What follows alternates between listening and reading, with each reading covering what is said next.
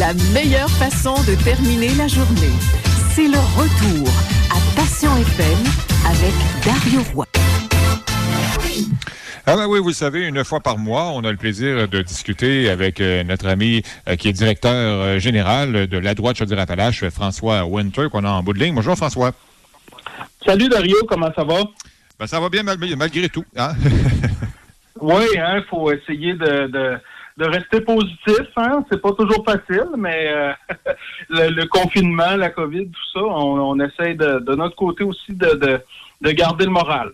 Ben, il faut absolument, il faut, euh, bon, évidemment, la COVID est toujours un sujet d'actualité, euh, malheureusement, mais euh, bon, écoutez, on, peut dire que oui, on ne sait pas quand est-ce que ça va revenir à la normale, si ça revient à la, normale, à la un jour, si ça revient dans combien de mois, combien d'années, mais il y a une chose, par exemple, qu'on peut dire, c'est qu'au moins, on, commence lentement, pas vite, comme le dit le gouvernement, lentement, le, fameux déconfinement.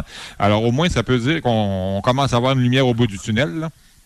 Oui, oui, tant que c'est pas euh, celle du train qui nous fonce dessus. C'est vrai ça que j'allais dire. Euh, au moins, en tout cas, dans la région, hein, je, regarde parce qu'à chaque jour, je publie les, je consulte et je publie les statistiques de la COVID pour Chaudière-Appalaches, là, dans, sur la page Facebook La Droite. Puis je regardais, entre autres, pour le, nos territoires là, euh, de Bellechasse et des aides-chemins, euh, dans chaque région, il y a une seule personne là, qui est euh, qui est contaminée là, présentement. C'est-à-dire qu'il y a eu un, certain nombre de cas, je pense c'est dans les aides-chemins. hein? Ouais, exact. Puis six personnes qui, qui sont rétablies. Puis Bellechasse, je pense c'est 19, 19 personnes qui ont été infectées puis 18 rétablies. Donc, c'est quand même positif pour, pour la région. Ben, c'est ça. Euh, oui, tu sais, euh, c'est c'est la grandeur de la planète, puis c'est euh, il y, a des, y a des règlements à suivre et tout ça pour tout le monde, mais on a au moins l'avantage de ne pas être pogné comme à Montréal. C'est pas drôle. Exactement. Hein? Puis je pense que ça, ça illustre ce qu'on vit au Québec, parce que si on regarde ailleurs dans le monde, là, il y a, beaucoup d'endroits où est-ce qu'ils déconfinent, tout ça, on voit que les limites de notre modèle, entre autres avec les CHSLD, pas, juste les CHSLD, mais le, je pense qu'en tout cas, ça, montre qu'il y a, sur l'aspect du maintien à domicile, euh, il, y a il semble y avoir assurément un travail à faire. Évidemment, à la droite, nous, on est au, dans, le domaine de la santé mentale, mais si on analyse ça de façon générale, je pense qu'on peut faire ce constat-là, là, euh, assurément. On a échappé de, de ce côté-là, c'est sûr et certain, parce qu'on s'entend sur la planète, on n'est pas les seuls à avoir des personnes âgées. Alors, euh, il y a, peut-être un modèle à un moment donné qu'il faut revoir là aussi. Oui, tout à fait. on parlait de pays, par exemple, comme la Suède, l'Autriche ou d'autres. Euh, certains pays européens ont, un pourcentage moins élevé de personnes âgées de 70 ans et plus dans ce type de ressources-là. Donc, est-ce que nous, on a un bon, quand même un modèle intéressant au Québec au niveau du filet de sécurité sociale? Est-ce que le modèle est adapté, euh, est, est, adapté dans une perspective de la communauté ou, dans une perspective plus hospitalière, je dirais? Je pense qu'on on, peut se poser la question. En tout cas, cette, cette crise-là amène ces questions-là parce qu'on va je, ne dirais pas qu'on va tous passer par là, mais on va tous vieillir un jour. Là. Euh, certains vont, vont y arriver là plus rapidement que d'autres, mais quand même. Donc, il faut euh, euh, ça, ça, amène des, des questionnements assurément. Ah euh, oui, absolument. Puis on n'espère pas se rendre là parce qu'effectivement, euh, c'est pas présentement, c'est pas intéressant, mais euh, le gouvernement, en tout cas, semble vouloir faire quelque chose, améliorer les conditions de travail, mais c'est un peu comme je disais en début d'émission, c'est comme un chien qui se court après la queue. Hein, c'est parce que présentement, ça parle plus de personnes pour avoir de meilleures conditions de travail, mais les gens veulent pas aller travailler parce que les conditions sont pas bonnes. C'est pas, pas évident. Non, non, c'est pas évident. Puis souvent, quand, quand une situation de crise comme celle-là survient, euh, moi, j'essaie de, de, voir ça, comme je disais, d'une façon large. Puis, il n'y a, pas de, a pas de solution simple aux problèmes complexes. Hein? Euh, c'est-à-dire que euh, cette situation-là, si elle avait été, je vais utiliser un anglicisme, adressée là, il y a quelques années, ça aurait peut-être permis de de ne de, pas se rendre à, une situation aussi pire aujourd'hui. Mais en même temps, bon, on peut on peut faire le procès du passé, mais ultimement, il faut, faut trouver des solutions maintenant. Mais c'est sûr et certain que tout ça ne se réglera pas en deux semaines, malheureusement. Oui, ben c'est ça le problème. C'est que là, le, COVID a fait en sorte que ça pétait en pleine face euh, de la CAC, mais on s'entend que ça fait 30 ans qu'on parle de problèmes en CHSLD. Et il a fallu un événement comme celui-là, malheureusement, pour réveiller les gens. Là, mais... Oui, ouais, tout à fait, tout à fait. Puis Euh, c'est ça, c'est triste pour les personnes parce que c'est pas juste des, des personnes âgées. Hein, il y a des gens qui sont lourdement handicapés, qui sont plus jeunes. Il y a même des, des gens qui ont des, des problèmes de santé mentale aussi, qui sont dans des des hébergements de type CHSLD. Là, il y en a quand même pas un, grand, grand nombre, mais euh, qui, sont plus jeunes que, que, 70 ans, mettons. Mais, mais quand même, là, ça, ça, ça questionne cette, cette situation-là là, par rapport à, à notre modèle de société. Est-ce que tu entends parler des gens, justement, s'il y a de l'inquiétude là, concernant les, les, droits fondamentaux pour les personnes handicapées tout ça? Ben, nous autres, on en a euh, de l'inquiétude, de la grosse inquiétude sur euh, euh, parce que dans les premières semaines, on avait quand même assez peu d'appels, puis honnêtement, on se demandait pourquoi. On se disait, crème, la droite, on a quand même un bon volume de demandes, puis on, on cherche à répondre aux gens le plus rapidement possible. Puis on se disait, mais qu'est-ce qui se passe? Mais au, au final, j'ai fini par me dire, ah, les gens sont, sont en adaptation par rapport à la situation. Puis là, tu vois, depuis là, trois, quatre semaines, là, on, commence à avoir beaucoup, beaucoup de demandes, puis mais moins, moins des, gens hospitalisés, puis on est très craintif par rapport à des reculs, autant pour les gens qui sont hospitalisés en psychiatrie, puis on, est préoccupé autant par rapport aux droits fondamentaux. Euh, il y a la COVID, bon, il y a un contexte, là, je veux bien, mais il faut pas que ça, ça explique n'importe quelle pratique, n'importe quelle situation ou euh, ou, dérive ou euh, un recours à des mesures d'exception.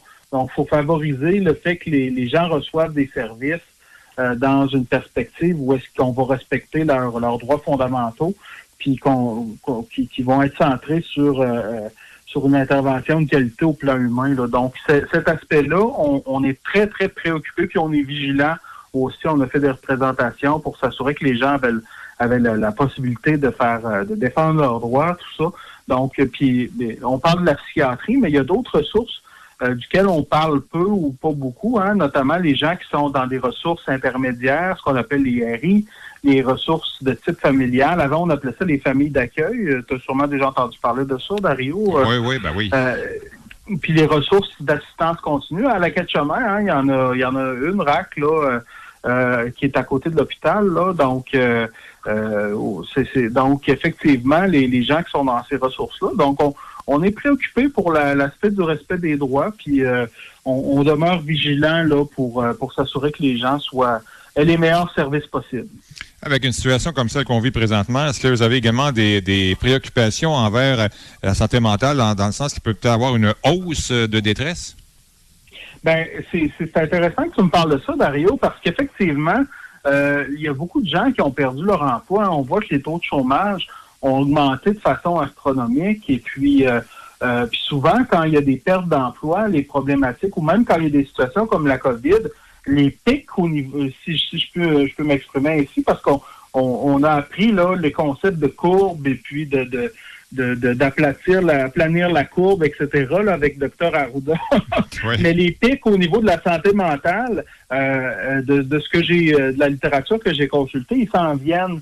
Donc, il va y avoir davantage de détresse parce qu'au début, c'est, je fais un parallèle avec ce que j'ai dit plus tôt, euh, par rapport à la demande à la droite, ben, il y avait, au début, les gens étaient en adaptation, tout ça, puis là, après ça, ça ça, se déclenche. c'est comme un peu le cas pour une perte d'emploi. Au début, il y a un choc, une adaptation temporaire, tout ça. Puis là, après ça, les, difficultés arrivent. Donc, pour les gens, nous, on est très, très préoccupés euh, par rapport notamment aux droits, mais aussi au niveau de la détresse. Puis on espère que euh, les ressources vont être en place. Je sais que le gouvernement fait des annonces, notamment pour euh, avoir de la psychothérapie dans le domaine privé. Je sais que dans notre région, au total, il va y avoir au-dessus de si ma mémoire est bonne, de au-dessus de 800 000 dollars qui vont être mis là, pour le réseau de la dans, le réseau de la santé au niveau de la santé mentale. Est-ce qu'il va avoir davantage Est-ce que ça va avoir un impact euh, concrètement là, localement pour les gens du coin puis les gens de toute la région? Je ne sais pas parce que ça a l'air d'être beaucoup d'argent, mais si on répartit ça dans la région,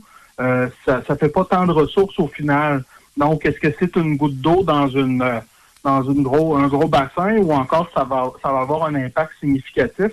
Moi, je me pose la question, est-ce que c'est assez? Non. Donc, euh, euh, donc on, souhaite à tout, à tout le moins que les gens puissent avoir accès à des services, puis des services en personne aussi. Euh, pour pour la détresse parce qu'il va y en avoir davantage dans les, prochains mois. L'accès aux services, c'est un droit, hein? donc il faut, faut se le rappeler.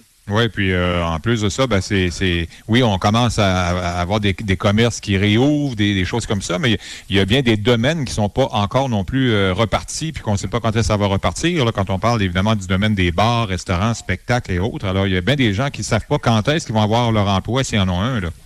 Exactement, exactement. Puis ces gens-là, s'ils vivent des difficultés au niveau de leur santé mentale, puis qu'ils ont ils ont des problèmes par rapport à tous les programmes gouvernementaux, des difficultés par rapport à leurs droits. Moi, je, vous dis, n'hésitez pas à nous appeler. La droit, là, on, est là pour vous aider. Puis c'est important là que euh, si jamais vous avez des, comme je dis, des difficultés, des problèmes, là, on, est là, on est euh, on fait on fait pas de rencontre pour le moment en personne, mais c'est euh, on peut faire un gros gros bout de chemin par téléphone, par courriel, donc par visioconférence aussi. Donc c'est quelque chose qui est important.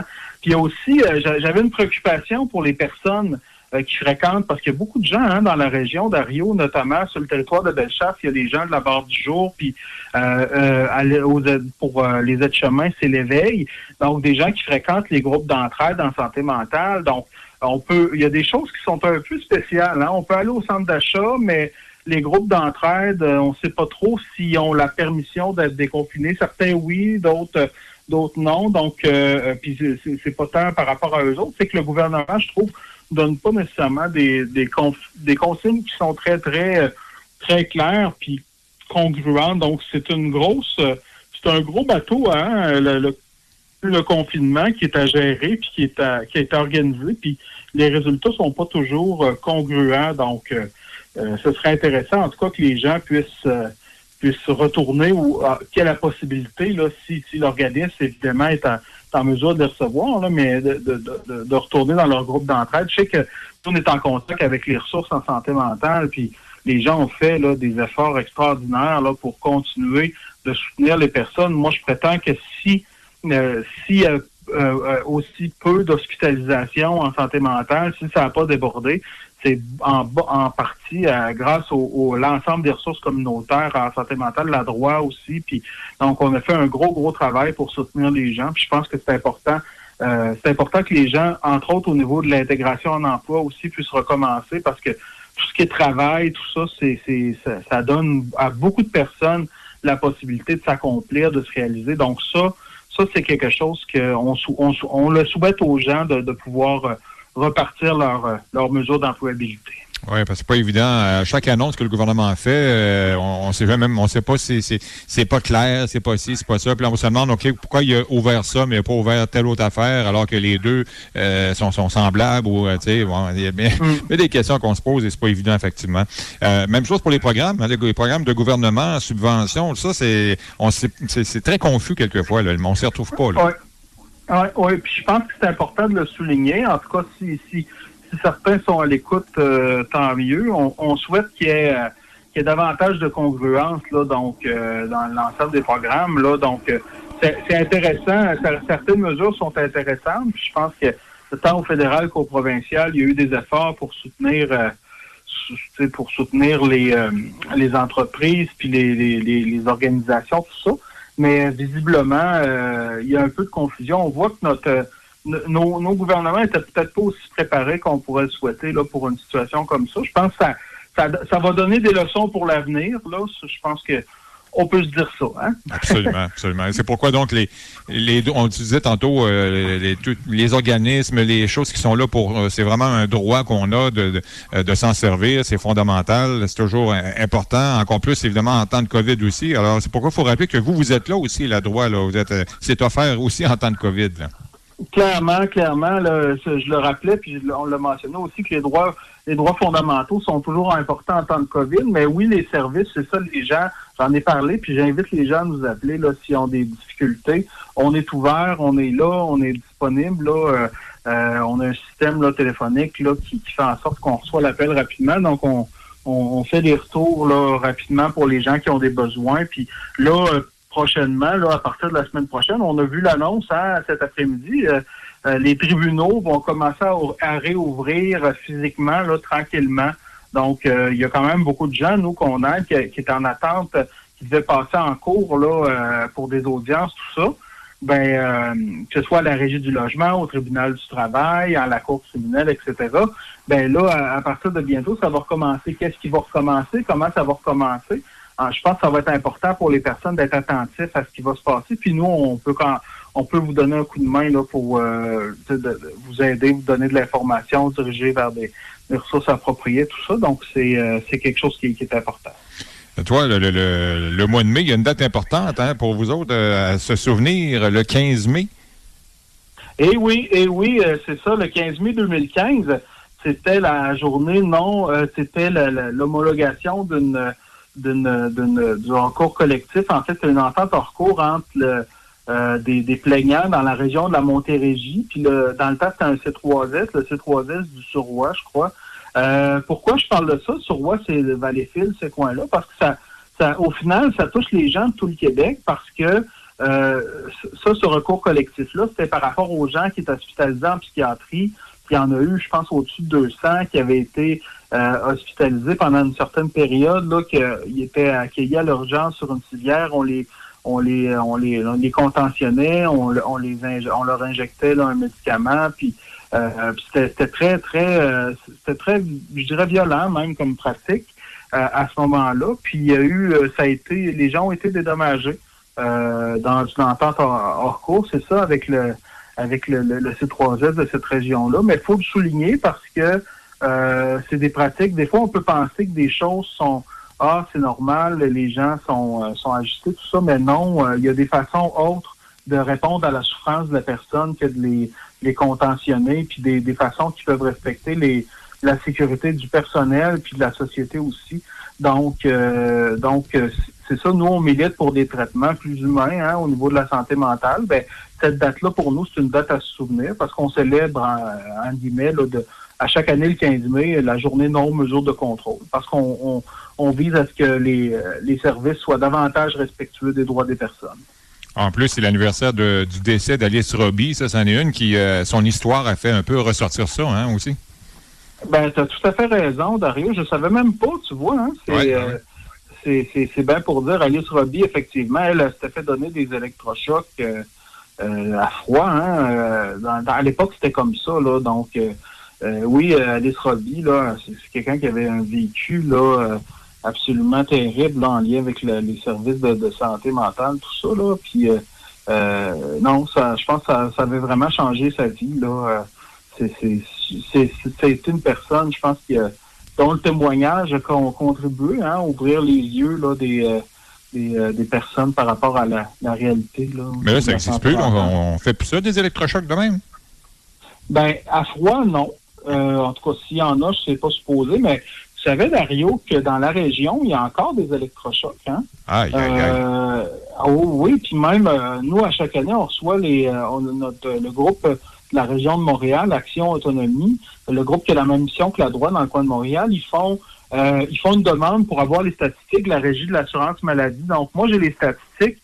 En 2017, dans toute Chaudière-Appalaches, puis euh, quand je dis toute Chaudière-Appalaches, je mets des bémols parce qu'à Thetford, il n'y a pas de machine à électrochoc. Donc, euh, en tout Chaudière-Appalaches, il y a eu 216 sessions d'électrochoc. OK? En 2017, puis en 2018, il y en a eu 518. Ah, Donc, euh, ah oui, c'est au-dessus du double. Donc, euh, oui, oui, une grosse augmentation parce que ça avait beaucoup, beaucoup diminué, ça.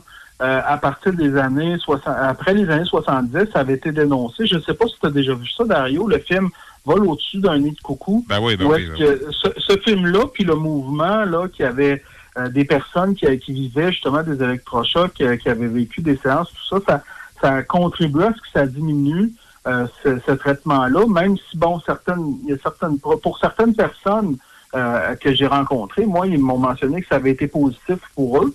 D'autres, que ça, ça, a été tout à fait le contraire. Des gens peuvent vivre toutes sortes d'effets secondaires, des, des dents cassées, des pertes de mémoire, des problèmes neurologiques, etc. Donc, c'est, c'est pas sans risque. Et puis, euh, c'était pas toujours administré là, dans, le respect des droits du consentement libre et éclairé. Puis bon. Euh, quand est-ce qu'on fait ça, un électrochoc? Est-ce que c'est quand on a essayé toutes sortes de choses au niveau des médicaments et ça fonctionne pas ou? C'est supposé être comme ça, mais euh, c'est un peu ça le problème. Est-ce qu'on a la preuve que, euh, que ça a vraiment été ça? Donc, faut se fier à la bonne foi de, de, de, des uns et des autres, là, mais c'est pas... Euh, en général, on présume de la bonne foi, mais dans les faits, euh, on peut se poser des questions. Est-ce qu'on est-ce qu'on a des services qui sont autant orientés qu'on le souhaiterait vers le rétablissement quand on voit des augmentations d'électrochocs? Puis en particulier, moi, en Beauce, hein, je pense aux gens des aides-chemins qui sont hospitalisés à Saint-Georges. Euh, il y en avait très, très peu pendant longtemps en Beauce. Puis euh, là, j'ai, j'ai pas le, chiffre sous les yeux parce que j'ai, plusieurs fichiers. Mais euh, en, en Beauce, là, il y en a eu là euh, il y, en a eu vraiment beaucoup là, dans la, dernière année. Je suis en train de me sortir ce fichier-là. Ah non, c'est ah, ben là, Je suis vraiment, vraiment surpris. Je pensais pas qu'on faisait encore ça aujourd'hui. Puis euh, en plus, dans la région comme ça, avec le chiffre que tu nous as donné, là, on fait un saut. Là. Non, non, non, c'est surprenant. Puis on se demande, c'est pas 500 personnes qui ont reçu des électrochocs, mais c'est 500 séances parce que les gens ont en moyenne, je dirais, entre 3 et 12 séances d'électrochocs. Donc les gens sont anesthésiés, tout ça. Et puis, euh, ça peut aller même jusqu'à deux par semaine si ma mémoire est bonne. Puis bon, c'est un des derniers traitements là qu'on pourrait qualifier là, de... En tout cas, moi, je vais le qualifier là, de la psychiatrie expérimentale là, des années 70, là, avec euh, des années 40, 50, plutôt pas 70, là, mais bon, ah avec il y avait dans le temps le bain d'eau froide, là, la lobotomie, puis toutes sortes de trucs comme ça. Je sais que c'est un peu scabreux cet après-midi. Ça, ça, fait barbare un peu, oui. Ben, ça vaut la peine d'en parler. Là. Ces autres traitements-là, la lobotomie, c'est très rare, là, mais ça existe encore. Mais les autres, ça a tout été là, euh, aboli. Mais ça, les électrochocs, malheureusement, ça existe encore. Puis on faut, faut qu'on en parle. Nous, on a une position où est-ce qu'on est opposé à ça. Puis euh, il y, a entre autres beaucoup d'opacité dans la façon que c'est distribué, puis dans la façon que c'est, euh, comment est-ce qu'on en vient à ça. Puis c'est le fait de un ou deux psychiatres probablement qui, qui, qui, met, qui, qui prescrit ça que ça a été, euh, ça a été en augmentation, malheureusement. Ben, c'est peut-être la preuve que c'est encore peut-être douteux, vu que c'est justement pas très discuté, assez opaque. C'est la preuve que c'est vraiment. On voudrait plus, on voudrait prendre autre chose que ça, mettons. Oui, effectivement, là, euh, on pense à la droite qu'il y aurait bien d'autres choses à faire avant de, de, de, faire, de faire ce type de traitement-là. Mon cher François, c'est déjà tout le temps qu'on a, évidemment, ça passe tellement vite quand on discute, mais... Ben oui, euh, ben oui, on, parle longtemps. mais non, mais c'est important de le dire, puis effectivement, donc, c'est des sujets toujours très, très importants, et c'est pourquoi, donc, on invite les gens, encore une fois, à ne pas hésiter, hein, euh, S'ils ont besoin, ils ont des questions, quoi que ce soit, on peut vous joindre, Tout à fait. 418-837-1113, 1-866-837-1113. Euh, sur le site internet www.ladroit.org. Puis aimez-nous sur Facebook, encore une fois, sans modération. Parfait. Alors, ça a bien meilleur goût qu'on dit, mais pas dans ce cas-ci. Et voilà. Ben, merci beaucoup, François. Puis on se reparle donc euh, le mois prochain, évidemment, pour euh, la petite dernière de la saison. Alors, d'ici là, ben, prends soin de toi. Ben, merci, toi aussi. Puis bonjour à tout le monde. Bye-bye. Bye-bye. Voilà, donc on parlait avec notre ami François Winter, qui est le directeur général donc de la droite Chaudière-Appalaches, avec qui on discute euh, régulièrement, ben, c'est-à-dire une fois par mois, évidemment, de différents dossiers. Et euh, la COVID-19 en fait partie, évidemment, depuis quelques temps. Hein. On va s'arrêter le temps de la pause et on vient par la suite avec, entre autres, les manchettes de la sécurité locale régionale, prévision météo, nouvelles insolites également.